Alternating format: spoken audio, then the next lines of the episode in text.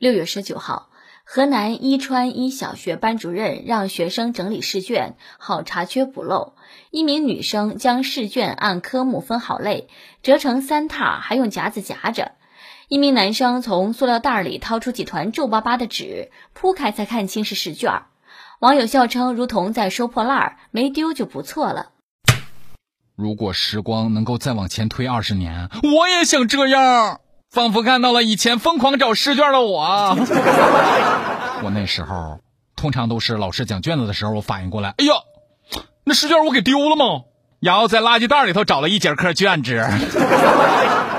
哎呀妈，这个男生塑料袋还打的是死结，扯烂了才拿出试卷，所以我感觉他可能也不太需要这些试卷了。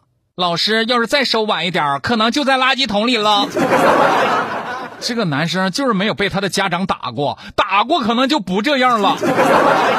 对，呢，这可能就是学渣和学霸的区别。